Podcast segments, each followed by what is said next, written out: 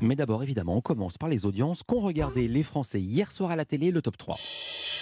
C'est TF1 qui est en première position avec Balthazar, 5,3 millions de téléspectateurs, soit 25,8% du public hein, pour la série euh, portée par Thomas Sisley. C'est stable par rapport à la semaine dernière.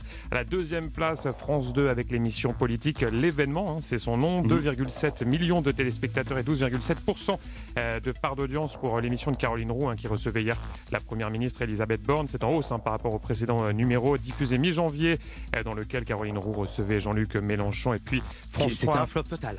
Exactement. Et France 3 à la troisième place, en derrière avec le téléfilm policier La mort est dans le pré. 2,2 millions de téléspectateurs, soit 11% de part d'audience.